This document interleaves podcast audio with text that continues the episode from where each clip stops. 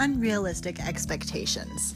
Let's talk about them because we have them in our relationships, and most of the time, it is the ones that sound so right. They just sound so natural. Of course, you would want this. Of course, you would expect this. But the reality is very different. I'll give you an example. I think I should be able to expect that I can call my husband whenever I want right? Don't you want to be able to call your husband whenever you want, your boyfriend, your love person, whoever he is?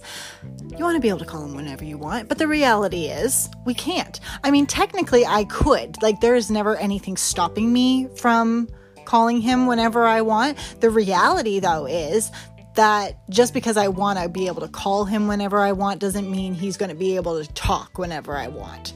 Do you see what I'm saying? And this is important to recognize, especially in relationships that require a little bit more effort, such as in my case, where we choose to live in different locations for extensive periods of time because we are putting the needs of our child before our own.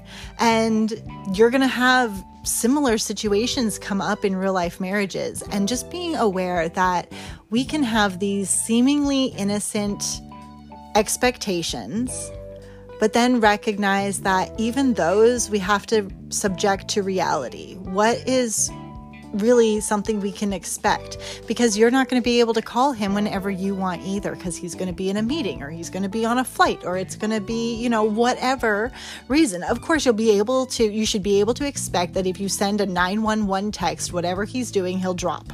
And I believe that of my husband. But back to that idea of, and chat whenever we want no.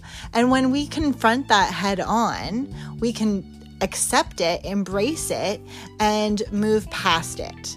And that creates a lot more space to let love back into the relationship. Because if we don't, we end up building up a lot of resentment.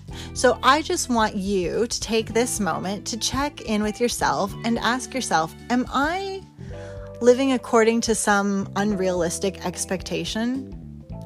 I'll give you another example from someone I was working with recently. They said they their expectation is that things should be simple.